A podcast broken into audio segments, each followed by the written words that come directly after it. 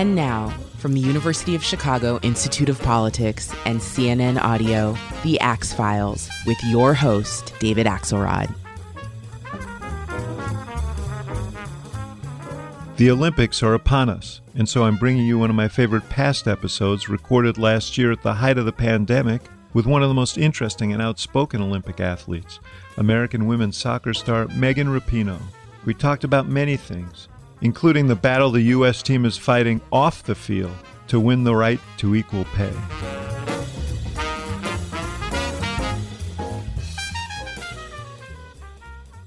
Hello. Hey, Megan. Good to be with you. Good to see you. I'm seeing you in a whole different way, actually, because uh, your uh, signature blonde hair is not, not blonde. I guess that is a reflection of the times in which we find ourselves. This is this is um COVID grow out, I'll say. and I'm scared to death to do anything by myself uh, for fear that I might just burn it all off and be left bald. So I'm I'm rocking with natural, I guess. You're also like you, you would have been preparing right now. You'd be in the final throes of preparing for the Olympics. Yep. That is not happening. Uh, first of all, how are you spending your time? And then, what what does it mean to have the Olympics postponed for you and the other athletes? Oh, how am I spending my time? Um, I've actually find myself quite busy doing um, a lot of Zooms and um, IG lives and podcasts. Um, turns out I I uh, like being social, and I think I uh, I like kind of staying in the mix. I actually feel more rested because I'm not um, traveling and um, you know flying all over the country doing appearances and playing and all that. So found time to still do quite a bit of public stuff, but um, just trying to keep in shape as well. I mean, there's no way to to train at the level you need to to be ready. So just trying to kind of stay at a baseline and um, just sort of be be thankful for for where I am. Um, there's a lot of people who are in you know terrible terrible conditions and just trying to you know obey the stay at home orders and make the best of it while I can. And in terms of the Olympics, I mean, obviously my um, my girlfriend Sue and I both are in in the same position. Um, I mean, it's it's it's devastating in this way. You know, this is an opportunity. Sometimes people only get once um, in their lifetime. There undoubtedly will be people next year um, if the Olympic happens that they wouldn't have been there, and they might have been there this year, or you know, new people might come. So it's it's very uncertain for us, but at the same time, it just I, I just can't help but feel it's completely pales in comparison to the current moment and what we're in and how important this moment is. So in a way, I'm kind of like, well, yeah, of course, we're not going to play the Olympics, and you know, frankly, I think the Olympics are are in doubt next year. But um, you know, just thankful we're safe and happy and healthy. Even next year, huh?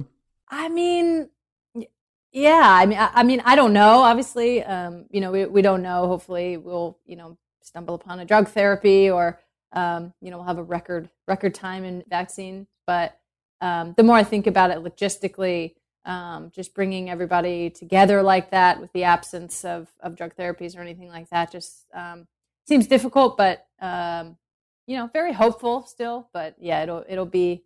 I guess we'll see. Uh, I don't want to be in the prediction business, but we'll see. I don't want to be indelicate about raising this, but you've had a long and very celebrated career, and you're at an age where people begin winding their careers down. You've said you're nowhere near that point, but there's that element, is there too? You, you mentioned your girlfriend, Sue, sort of casually. She's a world class future Hall of Fame basketball player yeah. and so a major athlete also at the sort of at the end of her playing career. What does a time lost mean? That's that's something i think we're sort of grappling with um, right now. And and as this pandemic unfolds and you know things pop into our head we're trying to you know figure out what it all means. Um, you know in the beginning before the olympics were postponed it was like we were very early on like of course it's going to be canceled and what does that mean? Is it going to be postponed? So that was a little difficult and then i think we've kind of recently started thinking well wow it's only you know potentially a year away. Are we going to be ready by then? Um, i mean it's it's just so unknown. That's not a, a, comfortable feeling. As a as an athlete you try to you know control everything that you can and certainly you want to be able to go out the way that you want to and um, not sort of be I guess, pushed out by a pandemic but um, yeah, it's a it's a very strange time for an athlete. Our you know our whole lives, in many regards, in many aspects, are so planned out for so long. Even working out right now, I'm like, I need to work out because I need to stay fit. But I'm like, why? We're not playing this summer, most likely. But I'm like, but what if we do? So it's it's re- it's really strange to not have um, that sort of structure around it. But mm-hmm. you know, I think if it if it if it happens that you know we can't play sports for the rest of this year or a number of years or whatever it may be, um, you know, the situation will be what it is, and I think we'll be at peace with that. But I, I think we're definitely both hoping um, to be able to play in, in this Olympics, and will you know likely be the the last Olympics um, for for both of us. Maybe maybe not for me. I might try to hang on, but likely. You know the um, you you mentioned that you you've discovered you're really social, which is a really weird thing. I mean, I think we're all figuring this out. Uh, so we're we're all socializing in these little boxes on Zoom. Yeah. And yet it does draw you. You know, uh, people I haven't heard from in a long time say, "Hey, let's let's have a Zoom cocktail. Let's have a beer on Zoom." And people are. But I'll tell you one thing that that is hard when you're stuck at home. If you're a sports freak as I am and many people are, is no games. And and we don't know and we don't know in terms of professional sports, including professional women's soccer, when that is going to happen. And that's a whole different set of issues because you got a bunch of players who and we'll talk more about pay later on, but who don't get paid very much. The clubs themselves operate on margins. So that's a big uncertainty as well as when teams are going to play in and what it's going to look like very uncertain. Um, it, I mean, it, it's you know for all athletes, of course, um, it's difficult. But you know, if you're talking about the an NBA player versus you know a WNBA player or, or an MLS player even versus a an NWSL player, the financial situations and realities are are much different for both the structure of the league and each club, and then down onto the player. Um, as of right now, I think all of the um, the non-national team players in the NWSL are being paid their salary. They had just started preseason when this hit, so um, they were protected in that sense. Um, the national team is still playing, but without you know any games or opportunity for bonus or playing. Um, you know the reality is a little bit different. Um, I mean, I think it's you know unfortunately we're going to be hit really hard. Uh, we don't have the the reserves that the NBA has. I mean, the NBA is talking about you know the I think they instituted the force majeure on their players, which takes 20 or 25% of their salary. Well, you know, if you're making $50 million, it's really, if you're making $1 million, it's, you're still fine. So, yeah. um, I'm, I'm concerned about that for sure. I'm not really sure what, as we get deeper into the summer and, you know, are we going to have a season or not? I'm not really sure about the, you know, financial future of the leagues. Hopefully we can ride this out and, um, you know be able to to come back strong next year whenever uh, we're able to. But it, it's definitely a big worry for the female leagues around the country and the world, frankly. Yeah, no, I there's so there's there's nothing but uncertainty yeah. about all of this, and that is really uncomfortable. But most uncomfortable if your livelihood has been lost or is in jeopardy. I want to talk to you about your amazing story, your life uh, journey from uh, Redding, California. Tell me about growing up in your small town in Northern California. You know what? It's funny. I never thought about it ever um, until you know I left it and out of college, and even quite a bit out of college. It seemed, you know, totally normal to me, and I think by by all you know standards is pretty normal. Grew up in a, a great family. Um, I'm a twin, and we're the youngest of of six kids, so there was plenty happening in the household. Um, you know, both my parents, uh, blue collar workers. My dad works in construction. My mom's a waitress. Um, you know, they grew up, you know, driving us all over the the, the North State and in California, just in general, playing soccer. Um, but I didn't really realize until after, and I became, you know, much more liberal and uh, realized, oh, I didn't, I didn't grow up in a in a blue area or in a blue family per se, but you know, all the the same sort of values of uh, you know, treating one another fairly and um, taking care of one another and sort of shirt off your back kind of uh, values. That's that's how I grew up. So I think it's I don't know if people don't know my whole story and they just kind of look at me and think, you know, I probably grew up in like a hippie commune in San Francisco or something. but turns out I grew up, uh, you know, in Trump country. Yeah. Well, yeah, actually, I think your town voted overwhelmingly for him. Overwhelmingly, yes, definitely. Yeah. You mentioned that your folks drove you all over Northern California. You played basketball, you were on the track team. You did not play soccer in high school. You played for a club that uh, was from the Bay Area, two hours from where you lived. Your mom, who worked six days a week, would spend her days off taking you and your sister to play soccer. First of all, why did you do that? Why, why didn't you play for your school? Why did you join this club? And secondly, how hard was it for you as someone who wasn't affluent, who didn't come from a well to do family, uh, which probably wasn't the norm on the club team that you played on? Yeah, I mean, we we ended up going to Sacramento and playing on that team out of Elk Grove because there was no, um, you know, competitive team at that level in our uh, in our town. So earlier on, when we were maybe ten and eleven, there was you know different teams that that came about, and we played competitively, which allowed us to go and be seen um, in Sacramento and beyond. But um, kind of once everyone was getting into high school, um, you know, the other players on the team weren't going to continue on playing soccer. So that's why we, you know, eventually went and played in, in Sacramento was really the only option to play at the highest level for us. And then it's interesting. It, it's almost like, you know, we lived in Redding and, um, you know, coming out of Redding, I always claim it. And we have this like, you know, soccer star coming out of Redding, but we never really played there very often. And in high school, we wanted to play basketball and soccer and basketball were in the same season, uh, which happened to be the winter season. So I was like, I can either play outside in the rain, in the cold, all the time, or maybe I'll just take a break and keep myself balanced. And um, you know, we wanted to to play basketball. We love it still to this day. Uh, we both we both love it. So that was kind of the the choice there to to get out and um, do a little something different. Your brother Brian, it was five years older than you, and you've credited him with introducing you to soccer you and, and your sister Rachel at soccer. Mm-hmm. But his life took a different turn uh, than yours, and and that's obviously been impactful on you. What what happened with him?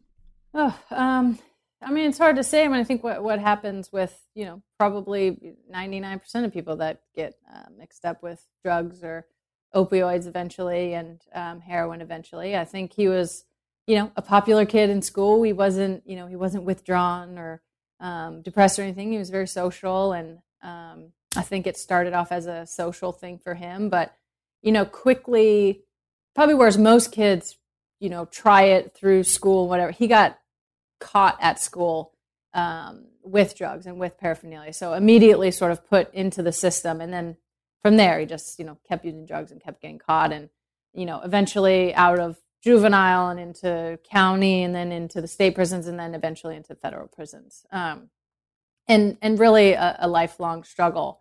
What about for you? He was a role model for you. Yeah, no, it, it was it was very very difficult at that time. I think you know we I think he first got in trouble when I was um, ten years old, so he was fifteen years old. Um, not really understanding quite uh, what was what totally was going on, but my parents always told us in very frank terms what was happening. So I'm very thankful for that. It was never something that was kind of kept secret. Um, I mean, it was so hard to, you know, to not only see your brother who you look up to and still to this day, I, you know, love him so much. And, and you know, I'm so thankful that uh, we had, you know, the relationship that we had and that we still have. Um, but going through that as, as such a young kid and seeing your parents upset and then seeing him in and out of prison and going through all the sort of high school years of being angry with him and pissed at him. Why can't you just, you know, stop or you're hurting us? And then, you know, understanding more about addiction and, you know, particularly, you know, opioid addiction and heroin addiction, how difficult that is and, um, you know, how the disease just grabs you. And then later in life, understanding more so the criminal justice system. All that and now it's like did he get treatment? Did he have the opportunity for treatment? I mean there was there was bouts of treatment yeah in different um you know in different areas or different stints that he had um but it was more so on the context of you know do this and then you won't go to prison. But it's you know that's that's not really um, you know the most effective way i don't think to keep yeah. people from using drugs is threatening them to go to prison or to send them to prison for long periods of time which i actually feel like you know once he was in prison he got caught up in in a lot of other things that that really shaped the rest of his life in a lot of ways. Yeah, you you've been outspoken lately. This is obviously this debate has come to the fore.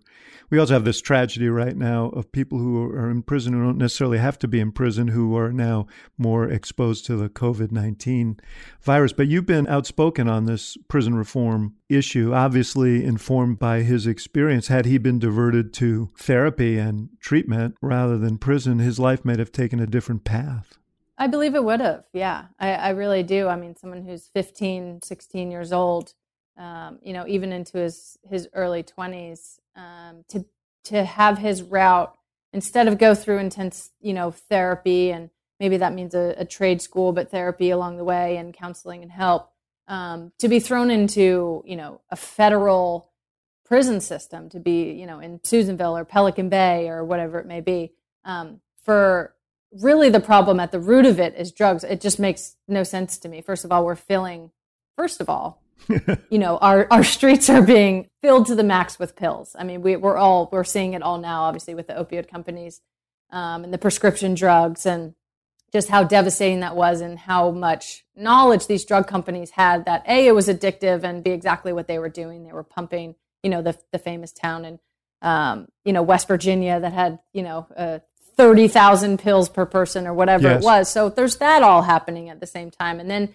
you know, you're putting someone into the federal prison system at such such a young age and when they get out, what kind of job are they supposed to get? You can't get a job if you have a felony. No one wants to hire you. You're, you know, sort of now the gap between the life skills is increasing for you. And so now, you know, it's it's really difficult. The easiest thing is to, you know, um, go back into prison. And then that's the people that you know and you're, you're really just kind of in this loop that is really difficult to get out. You know our prison systems are packed full of people who really just have have drug have drug issues. They're they're not violent criminals. And um, it's just yeah that i mean that's it's obviously a very complicated issue. We go on for hours about it but um, it's just so sad to see how many people have been caught up in it. And i think a lot of people's you know perception of it is that you know drug addicts are bad people and that you know bad people do bad things.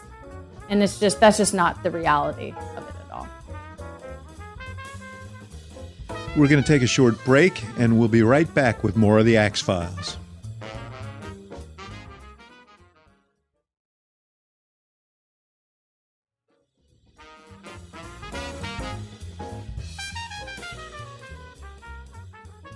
You were in the crowd in 1999. The women's national team beat Brazil in in the uh, uh, World Cup semifinal at Stanford in your neck of the woods. When you were sitting there watching Mia Hamm and the rest of that team, did you say to yourself, "I'm going to be that person someday"? I think I probably thought I really want to be that person. I'm not sure I quite understood the path or that there was a path. I'm not sure there totally was a path for me then. Um, think I was yeah 13 or 14. Um, but I yeah I definitely remember being like this is the most incredible live thing I've ever been to, um, and just seeing you know not only the the passion on the field but um, with all of the spectators and and wondering I think to myself is this something I certainly want to do it. This looks like the most amazing performance I could ever be a part of. Um, but is there is there a way forward to that? I think I was probably still a little a little shy to be even be thinking that at that point. Now your sister was a player too. You're twins. Um, she never achieved exactly the same level of success as you did. She did well. You guys went to college together and so on. Um, was that ever a source of tension between the two of you? You know, I don't feel like it really was. Um, she was far better at basically everything than me until like midway through junior year in high school. And then it kind of like switched a little bit, but we both, you know, went and played soccer at the University of Portland on a full ride scholarship. So we were both accomplished in our own right. But um, I think because, you know, we were, you know, she was so much better for all those years. And then we kind of like evened out and, um, you know, I pulled ahead after college. It, it was never this competitiveness against each other. I think we've always been each other's um, biggest fans and, and wanting the best for each other. And I think it was clear that my passion really was in in sports and in soccer, and her passion wasn't wasn't quite there for it like it was with mine. One of the things that happened at the University of Portland is you came out. You both came out. Mm-hmm. So tell me about that, and tell me about uh, the experience of going back and talking to your folks about that. Mm-hmm. It was interesting because we actually went to school in different semesters. I took the first semester off, so it would have been like the fall semester um, to play in a youth world championship. So Rach went ahead to college. I got there in the January semester. Um, and so we both kind of came to it um, on our own and then sort of figured out that it was happening at the same time and kind of talked about it. I actually, I think in an effort to make it better for Rachel, but in hindsight, this probably wasn't my place. I actually outed both Rachel and I at the same time to my mom. and she was like, that is not your thing to tell. And I was like, I know, but you know, I thought we could just maybe bring it all together. I thought they were like, you know, going to be totally fine about it. Took them a little, a little bit to adjust, but overall, they're fine now. It was. I, I read the you. You talked a little bit about that conversation, and you told your mom this is an adjustment. Mm-hmm. You use the word grieving in there. That was interesting to me that you were thinking about how she would process all of this, and and how did she receive that when you said that? I think that might have come a little bit later. My mom and I are very similar. We're both very fiery. So in the moment, I think I was like, well, first of all, shocked that she didn't already know. I was like, this cannot be coming as a surprise to you. because when I first figured out, I was like, oh my God, I'm embarrassed that, that, that it took me this long. Um, but then I think, eh, you know, as the months kind of, you know, traveled on, I began to understand that, you know, as a parent, you would have your hopes and your dreams for your children. It doesn't mean that you can't have those, but the picture will change a little bit. And so I think in the beginning, I was like, you're gonna, you know, be on board with this or like hell or high water you're out of here and then i kind of realized like okay like what are we talking about here there has to be you know some grace not all the grace i think that um you know parents sometimes you know they want to i don't know they, they sort of is like what does this have to do with me or how did i fail you and it's like it's actually not about you at all so i think just giving that time to sort of understand the process and, and come to terms with it while still sort of pushing on some issues at the same time is is the right way to go. The other thing that happened at Portland is you got hurt a lot. Yeah. You blew out your knee not once but twice. Mm-hmm. And that was a long, long convalescence. And how'd you keep from getting discouraged? How'd you keep from saying, well, maybe this isn't going to happen for me? Yeah, I had a, I had to have a big dose of humility for myself. I think I went in as a freshman you know, played well as a freshman. I thought, oh wow, I'm I'm pretty good. I'm feeling pretty good about myself here. Um, and then it happened. I think you know five or ten games into my sophomore year. So basically, all my sophomore year and junior year were out. So I think in the in the with the first one, you know, I was like, I'm going to get back as soon as possible, and this isn't going to keep me down, and you know, I'm I'm going to do things my way, yada yada. And then the second one hit, and I was like, oh okay, yep, I'm not in charge here, so I just kind of need to. Uh, you know, give myself over to the process. And throughout it all, I never, I never doubted my love for soccer or that I wanted to come back to it. And so I think through that, I realized like just be patient and give yourself the time you need to heal because you can't speed it up. Like you can't speed up the healing process. You can only, you know, work with it and sort of react to it. Um, but the love and the passion was always there. I mean, it was difficult not being able to to do you know what I was thinking I'm going to college for. Obviously, getting my education, but um, really I was focused on the soccer. Um, I think it it tested me in those moments, but it also made me so grateful uh, for what I had and the opportunity that I had. And then uh, once I was able to get back on the field with that sort of extra sense of of humility and like this this could be taken away at any moment, I feel like it made me a better person and a better player. You know, in that freshman year, I think you guys won the championship mm-hmm. and you were undefeated, and you were a big part of that. And, you know, look, it's no secret that everywhere you go, uh, your teams have done very well. Now, either you're very lucky yeah. or, or you're, you're, you're very good.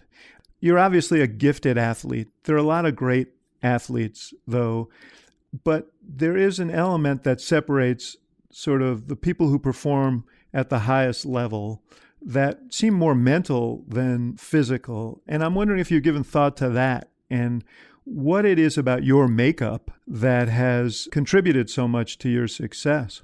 Yeah, a lot, especially as I've gotten older. I think um, as the you know you're not as, as spry as you once as you as you once were. I've learned that. Yes. Yeah, you're you're just starting to learn that. you know, it, it is the the mental aspect that I think sets sets people apart. I mean, of course, once you get to the very highest level, everyone is extremely gifted. I mean, it's not you you don't just work your way to the highest level. You have to be you know born with some sort of God given you know talent um, that sort of puts you there. But then once you're there and everyone is there, um, it takes a certain, and it's not cockiness, it's not arrogance, but it takes a certain amount of self assuredness because everybody is exceptional and and almost in the sense of like other people are going to be able to do things that you can't do at the highest level but in turn you're the same you can do things that other people can't do either so it's it's kind of the combination of being absolutely sure of yourself and absolutely sure of your teammates at the same time. I think if you can get that that balance right, you know, especially in a in a team sport like we play so many players on the field at one time and um, you know so much you know synchronization needs to happen i think if you can equally trust yourself and trust your teammates and trust in your ability and their ability then you really get to the special thing that makes teams great because you can have all the great greatest players that you want, but if they're not working together as a team, you never get to that higher level of play or being as a as a group. You know, ESPN is running this series about the Bulls, which Phenomenal. is close to my heart because I'm a Chicagoan and I watched I was there for those 13 years of Michael Jordan. Ugh. And it is absolutely true that when he was on the court, you just thought, well, we're not going to lose. He won't let us lose. Mm-hmm. And he in turn has said, well, you know, when the game is on the line, it kind of slows down for me and I see things really well. And and it seems to me there's a difference between a, all the players are great, but the player who sort of wants to take control of the game at the time, you know, Bill Walton, I did a podcast with him, which was a trip and a half. Yeah. But uh, but he, uh, he he said, uh, "Hey, that's I loved it. That was fun when the game was on the line." He said that was for me, that was fun. For a lot of guys in basketball or gals, there's a hey, don't pass to me right now. you know, I don't necessarily want to take that shot. You seem to have that quality. You've always played well in the big games. I, I mean, I love the big games. I would, I would tra- trade all of the practice and everything and put me in like the most pressure cooker moment every time. Um, and it's not really about the pressure. I, I feel like it's all kind of a a grand performance. And I, I, see myself in a lot of ways as an entertainer and as a performer in this way. And so you go out and you get you have the the crowd is involved and the pressure is involved and the other team is involved and your team is involved and maybe there's a championship on the line or whatever. And it's i like all of those elements kind of interplaying with each other. Um, I think watching the the documentary, you see that with Michael as well. He liked it all. He wanted it all of those moments, and it was like, you know, I think he had probably gone through in his mind, if I miss the shot, you know, I miss it. I'll take I'll take the next one. But sort of being comfortable with that failure gives you the opportunity to succeed. You haven't failed very much. You did. Uh, you've been on losing teams, the Olympic team. You you lost, or the World Cup team, I guess I should say how how do you process that losing? I mean, I feel like I'm very realistic with it. Almost how I approach injuries. Like, it, you know, if I get injured, it's you know, it, it's not really much I can control. I can go back and sort of look at, um, you know, kind of an autopsy of what happened and get stronger in certain areas and and hopefully prevent it. But I mean, if you play the game long enough, um, you know, and hopefully you're successful enough, you get in enough of those positions, you'd be you would be extremely lucky to win them all. Um, and sometimes the other team just honestly plays better. I look back at you know Japan winning the World Cup in 2011, um, and then you take a bigger look at it. The whole story, the tsunami had hit the year before, um, a sort of national rallying cry that they had, and you know them coming back and winning in the in the late moments. It's still heartbreaking. I still feel like we should have won that but I don't know. It's kind of like, what are you going to do? Like, you can't go back. You're not going to rewind history. So I, I, try to take, you know, the, all of the good with with the losses and just think like, wow, I've had an opportunity to play in three straight World Cup finals, and I've played. You know, I've never won an NWSL championship, but I've played in two finals, and we had two amazing seasons. And um, you know, just try to learn from all of that. But it's like it's it's all kind of part of it. I don't get too stuck on the losses. I, I feel that I'm very fortunate to be able to play it on on all these championship teams. You say you think of it as entertaining. You're you know you you've you've talked about this. Your flamboyance is is is kind of a signature. I mean, not very many people have a signature crowd move uh, named after them, like the Rapinoe. uh, your uh, w- as you do, and you've said that people react differently to women athletes who are flamboyant, who play to the crowd, uh, than they do to male athletes who do the same. Yeah, I think so. I mean, I think you know we look back at. Uh, I mean, Michael Jordan is is a perfect example. I feel like this is probably where I get a lot of it. I grew up um, glued to the screen watching uh, the Bulls. I had you know a life size cutout and all these posters of Jordan, and he had this this insane ability to like dagger your heart and then like do one of these, you know, or like yeah. give you a wink or tell you he's going to whoop your ass and then like do it with this sort of yeah smile. And I just feel like men have the the space to have multiple things happening at one time. Whereas I think women don't always have that space. So you can be a killer, you can be a shit talker, and you can have a smirk, and you can be an entertainer, and you can be great, and you can say it.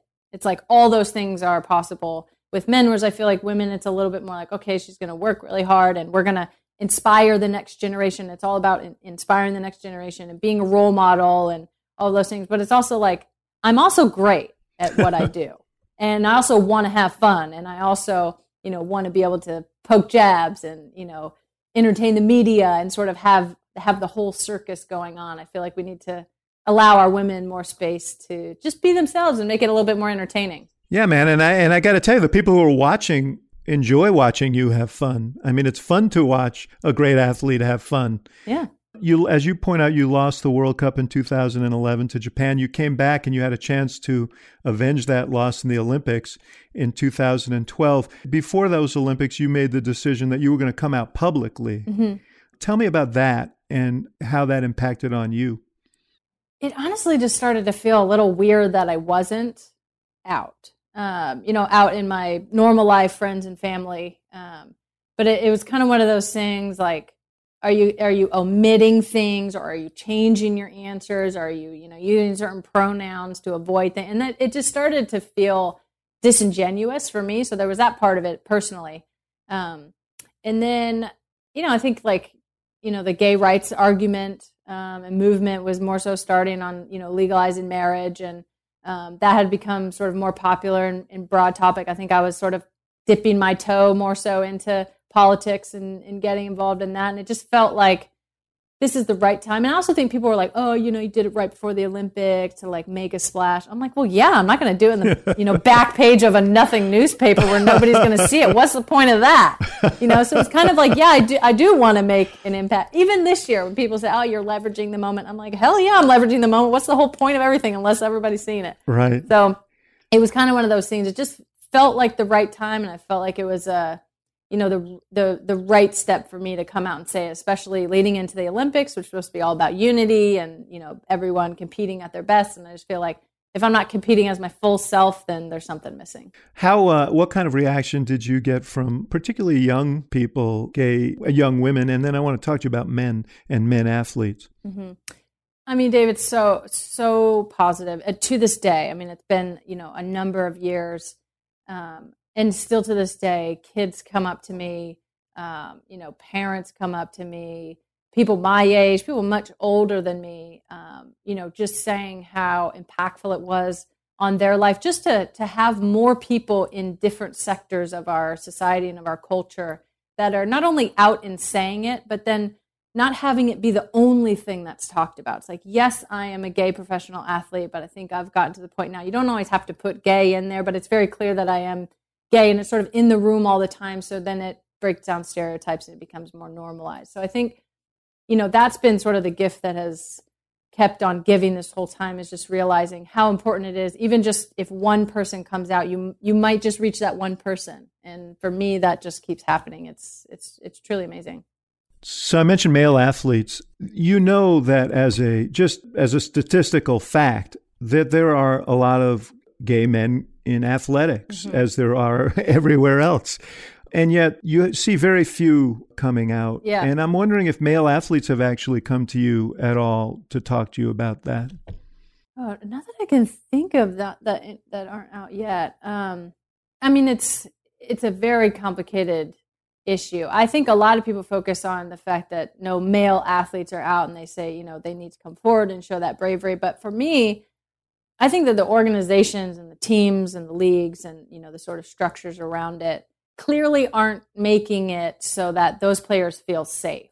You know, it's like Michael Sam came out in the NFL and he just didn't have a team anymore. Now we can debate the merits of whether he was good enough to play, but I think that sends a pretty strong signal to other players and whether that's, you know, not just locker room talk, but from an institutional standpoint of some of these teams, I don't think they're really going above and beyond to make it clear to not only the players, but to the media and the staff and all of the players in the locker room and everyone in the organization that you will be safe and you will be protected and we will stand with you when you do this. Not like, okay, when you come out, now we'll show the resources.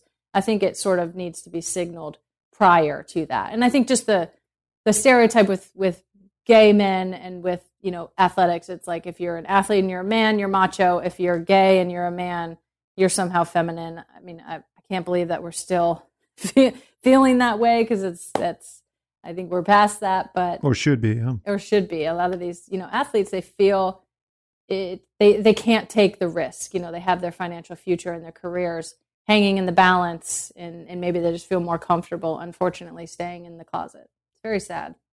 You spent a couple of years playing in France. The uh, professional league folded after the Olympics in 2012. You didn't have a team to come back to. You got a offer from the best team in France. You spent a couple of years living there. Did that give you any kind of a different perspective on America, on life, on was how formative were those years that you spent there? Very. I, I loved my time in France. Um, I think interestingly, I thought, you know, I'm thinking France and it's like so open and, you know, so like free loving. I actually found that it was much more conservative than I thought. And maybe that was more in the sports world. Um, but, and they thought I was like the craziest thing that had ever happened. I don't know if it's like, they sort of have this like collective self-conscious. I talk about this all the time. If they would just like let loose a little bit more then and maybe it's it's in the context of sports but i feel like if if you guys could just loosen up a little bit then like everything would be a little bit better. Um but yeah there was a sort of and i didn't speak french very well. I wasn't like fluent or anything. I mean i would try. I would you know speak french in a store or whatever and get just get answered back in english. And i was kind of like well that's fine. I tried. You appreciated it I know you speak English. so it was it was an interesting time. It, it got a little lonely towards the end. Um, I spent yeah I think a year and a half there, so got a little lonely towards the end. Um, so it was nice to be able to come home. But uh, living in another country, I would recommend to everyone if you have the opportunity, just to be out of your comfort zone that much, that often. Uh, you can't help but grow up a little bit. And did you get a sense of how the world sees America when you were over there? Yeah, I think so. I mean, you know, they think we're loud and they think we're we're sort of arrogant and I was like, well, you're not totally wrong, but uh, I think there's much more permission to be yourself here um, and to be different here. I think that we, you know, allow ourselves that freedom a little bit more. Um, I mean, I think a lot of the stereotypes too are are wrong. You know, it's just what they see on TV. Um, you know, much like what we see on TV. So I think that that sort of speaks to being able to live in a different place or go to a different place, see other people when it's like there's really no right or wrong for the most part. Um, it's just, you know, different cultures and, and what people are comfortable with, and anything we see as different is just sort of automatically kind of brushed up against. We're going to take a short break. Stay tuned for more of the Axe Files.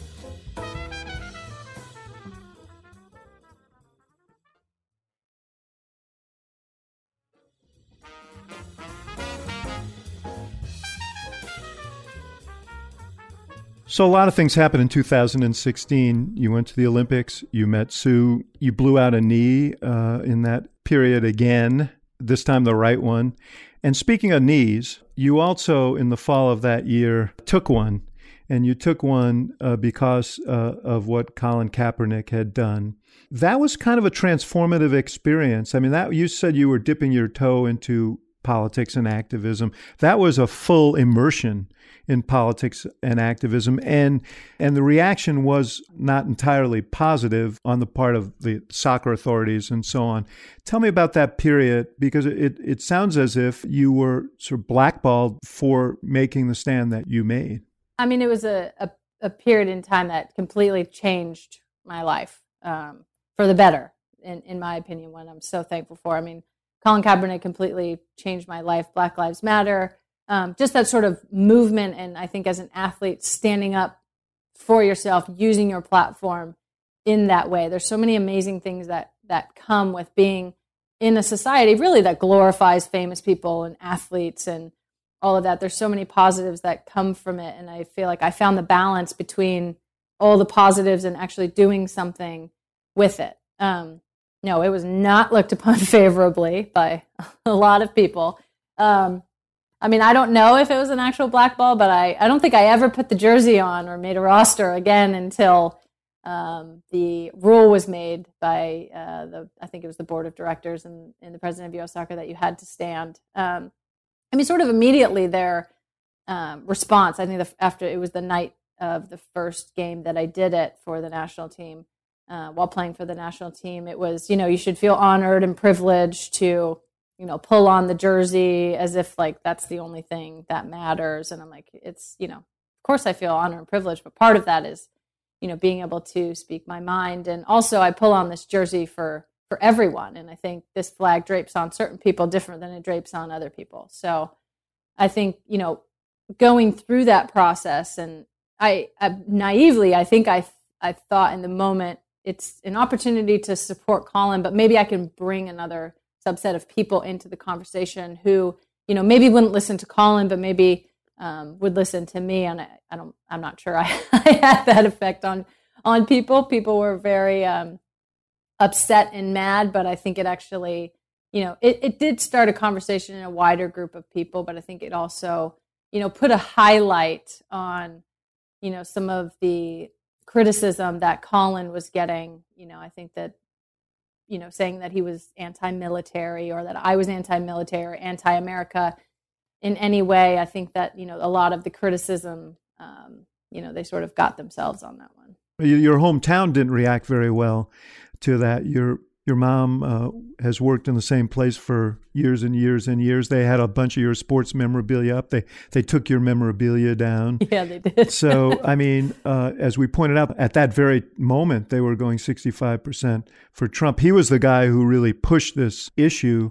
Um, how did you resolve this with your folks? A lot of conversations um, around this, and I, I you know, am, am so thankful for the relationship that we have because, you know, and being able to be so open with each other because it did put a lot on them. You know, I wasn't in Redding having to, you know, defend myself or to defend my actions or to even be able to speak about them. You know, it was my mom who was just trying to go about doing her job and people coming into the restaurant mad or with snarky comments or being rude, um, you know, at, at some of the nicer points. So I feel like it did open a lot of people's eyes up to a, a, different part of the conversation and, and even just being willing to have this conversation because now someone that they know and love and who has grown up around them and who's been you know a staple in their workplace and their family um, you know she's saying these things okay maybe we trust her a little bit more so how can how can we start to understand this a little bit better and um, you know, we don't agree on on everything. I still think they probably wish I could have found a, a different way to do it, but um, there is no different way. If I would have done something different, it would have, you know, people would have been upset about that as well. So I think just the ability to have that conversation. You said your dad said something that I found really moving, which is that he's a veteran and that he fought for the right of Americans to express themselves, which is, you know, to my view, exactly right. Mm-hmm. Yeah, I mean that was that was you know something that I still feel strongly you know to this day. It, was never obviously an, an anti-military, but we we have to give people the the option and the ability and to safeguard them when they want to speak their mind, especially if they're you know speaking their mind for a subset of people who have historically been you know discriminated against and i don't think anyone can deny um, you know the the racial injustice and um, you know disparities that have been that have been put on people in this country. So we're seeing some of them in real in real time right now. We are very much. In terms of who has been most deeply affected by covid yeah. Yeah it's really sad. And i think for, for people to understand the the the bigger picture it's not that you know your life has been easy and this person's life has been hard. It's not that simple. You know, sometimes two people struggle, but um, you know, there there are certain people that you know, based on his, historically in our country and uh, you know laws that have been made and everything passed down, that um, there's there's no denying that we that we have a, a racial issue in this country. You had a hell of a year last year. You guys won the World Cup. You took in just about every award that one can win in soccer and in professional sports. You were the Sports Illustrated uh, Athlete of the Year, only the fourth time ever that a woman in 66 years uh, won that award. You also you had a, a couple of other forays into public debate, and and one of them was very personal to women everywhere, and that is the pay equity issue with soccer. This has been bubbling up for years, but uh, you guys filed suit to try and get paid equally for what you do. It was a propitious time because everybody in the world was watching the U.S. women's soccer team, and yet you guys are paid in a very, very disparate way from men. One measure was professional men, 263,000. Uh, for 20 exhibition matches a year, women 99,000. And there are a series of measures like this. And U.S. soccer, in response, issued a really offensive legal brief in which they talked about women being essentially not the physical equal of men and a whole bunch of pejoratives. That must have riled the hell out of you. it's been riling the hell out of us. I think something interesting about, you know, those those horrible comments. That might have been the first time that the public had had heard those comments or that we had, you know, seen those comments um, you know, directly related to the lawsuit in a legal brief. But um, if not the exact word, certainly the exact sentiment is what we have been feeling all along. I think it shows up in our paychecks. I think it shows up in our mediations. I think it shows up in our bargaining sessions that we go through and just sort of the general um, dialogue and discourse that happens between the women's national team and the federation. So to you know, for them to take what I thought was another big step forward, I'm like, this is, you're actually using this as an argument in the public. Like, you know, this is going to be public. You know, people are going to see this. Um, was was so disappointing. I mean, this is an organization charged with, you know, the development of soccer in the country for everybody, and so to signal to not only the boys that they are just innately better, but to the girls that they're innately lesser was just i mean it was it was stupid first of all. Um, you know if you're trying to win this lawsuit it was it was not a good step. And it just i think really showed how deep that sentiment goes that they were willing and comfortable to put that in a public briefing. And call it indisputable science. And call it indisputable science. It was just yeah. it was outrageous is what it was. Yeah. So tell me where it is now the last I saw, you were going to some sort of mediation. Yeah, so we we um, tried mediation in the fall, last fall. Um, that that did not go spectacular. Um, clearly, we don't have a we don't have a settlement. Um, we're not going into mediation now. I mean, of course, settlement talks are ongoing always when you're in a lawsuit. You've asked for sixty-six million dollars in in damages. Yeah, thereabouts, thereabouts. Um, we feel like you know not only the the two World Cups, but you know years of of discrimination, um, pay discrimination in our wages and contracts. As I've said for a long time, I always continue to say it. They're the only, you know, federation that we can have. We're the only team that they can have. We're going to be tied together forever. So I'm always hopeful that there's a way that we can work through this. But I, I really do believe that there needs to be a major paradigm shift in in in how they think about the women's team and how they value the women's team, you know, and how they value the men's team. And in fairness, the men's team hasn't been very good. No, no, they they have not been very. They've been successful, um, but yeah, now on the world stage they haven't they haven't quite performed. I think the way they want to. But I think in order to honestly have the paradigm shift that we need, there needs to be a clearing of the house. I don't think that you can have all you know a lot of the same people that have overseen a lot of these decisions and been there for a long time. Um, you know, unless they all sort of have a come to Jesus moment.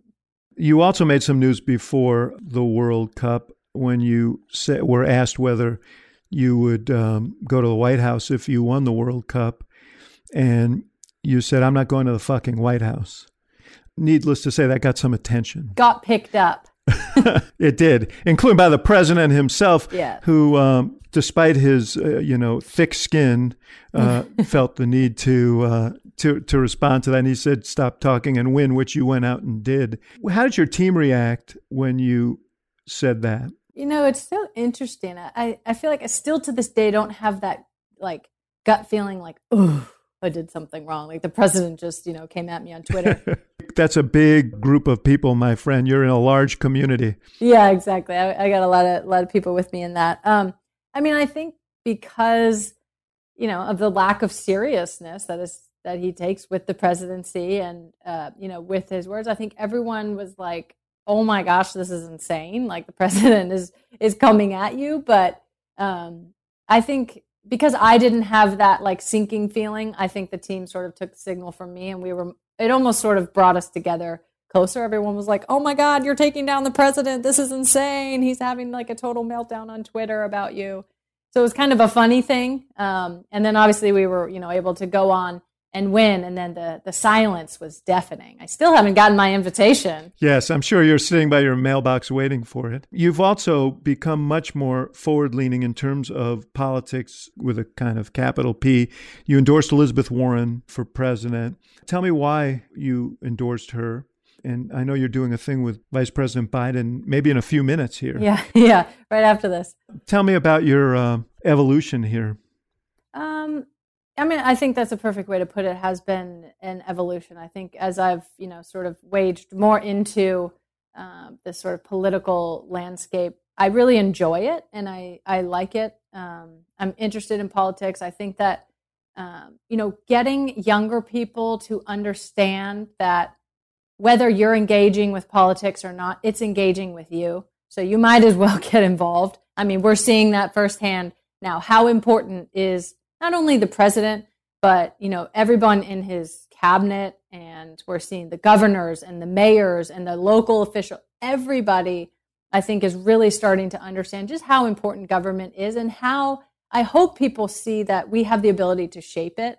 And so I think part of why I'm so into I'm just interested personally. I want to understand it better, but I also want people my age and people like me who I think tend to say, uh, I don't want to make it political. I'm like, well, that's not even a question. It is political. Whether you walk on the street and, you know, hit a stop sign or, you know, you don't have health care, whatever it is. I want I want younger people to understand that it's engaging with you. So like how do we make it cool? How do we make it interesting? And I think for me as someone who has a platform, how do I, you know, engage in it and how do I at least lend that platform um, whether that be a candidate or groups or whatever it is, to get more people involved. And with Elizabeth Warren, I mean, I loved her policies. I thought they were great.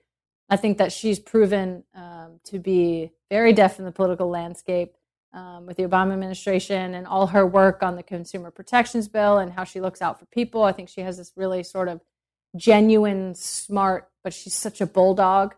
Um, and I, I was kind of battling do I do I get in early or do I get in late? Because what if you get in and then your candidate doesn't make it? This happen? But I think the more people are engaged, like it's okay. It's okay that Elizabeth Warren's my was my first choice and she's out now and now I'm going to be, you know, full board with Vice President Joe Biden and, you know, throwing my support because I think ultimately it's the policies that I'm geeked out about. It's it's what's actually going to happen and affect people on a day to day basis that's going to have the most impact. You can make a little pitch to Biden for a Warren on the ticket while you're uh, with him today. I might make a pitch for myself. Yeah, well, what about hey, what about that? no, I'm you're kidding. almost of you're almost of the appropriate age. Hey, yeah, I know, right? I got I got to I got to ask you about that because I'm sitting here and I'm listening to you, and you know I'm I, I worked on 150 campaigns, and and so when I hear someone who is as powerful as you are and expressing yourself and as passionate about bringing about change, it's a natural question. I mean, I know you're going to play until your mid 40s based on what I see, but um, is that something that you'd ever even consider? I don't know. I, have I've been asked this a lot lately. Um, I don't know. I will certainly be very involved in politics in whatever way that is. I'm I'm not sure the the area I can be most impactful yet. I say this a lot. I think everybody has a responsibility to make the world a better place in whatever way they can do so and be most impactful in. So if you're a lawyer, you should, you know, do pro bono hours. If you're me, you should do, you know, IG lives and Zooms with with people. Um, so I think I'm still kind of trying to figure out where exactly I can be most impactful. Um, I feel totally unqualified to be any sort of elected official, even though, you know, 2016 notwithstanding, normally you have to have some sort of, um, you know, extensive resume. I guess that's sort of out the window, but I think that's changed. I think that's changed. Maybe not for the better, but I think that has changed.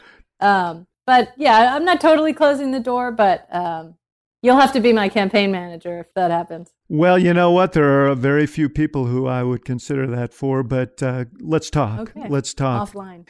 Megan Rapinoe, it's so it's so great to be with you and um, so inspiring to watch you do your thing.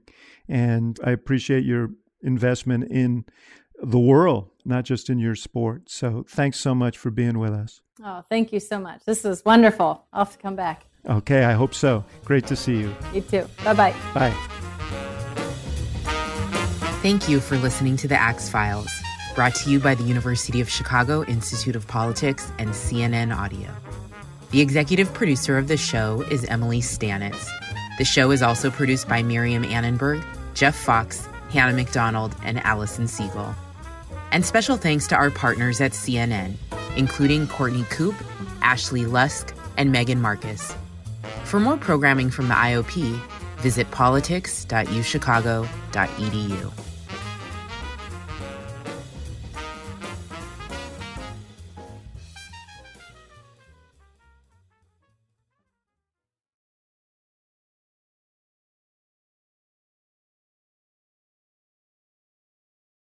Quality sleep is essential, and that's why the Sleep Number Smart Bed is designed for your ever evolving sleep needs. So you can choose what's right for you whenever you like. Need a bed that's firmer or softer on either side? Helps you sleep at a comfortable temperature, quiets their snores. Sleep Number does that. Sleep better together. JD Power ranks Sleep Number number 1 in customer satisfaction with mattresses purchased in-store. And now, save 50% on Sleep Number limited edition smart beds for a limited time. For JD Power 2023 award information, visit jdpower.com/awards. Only at Sleep Number stores or sleepnumber.com.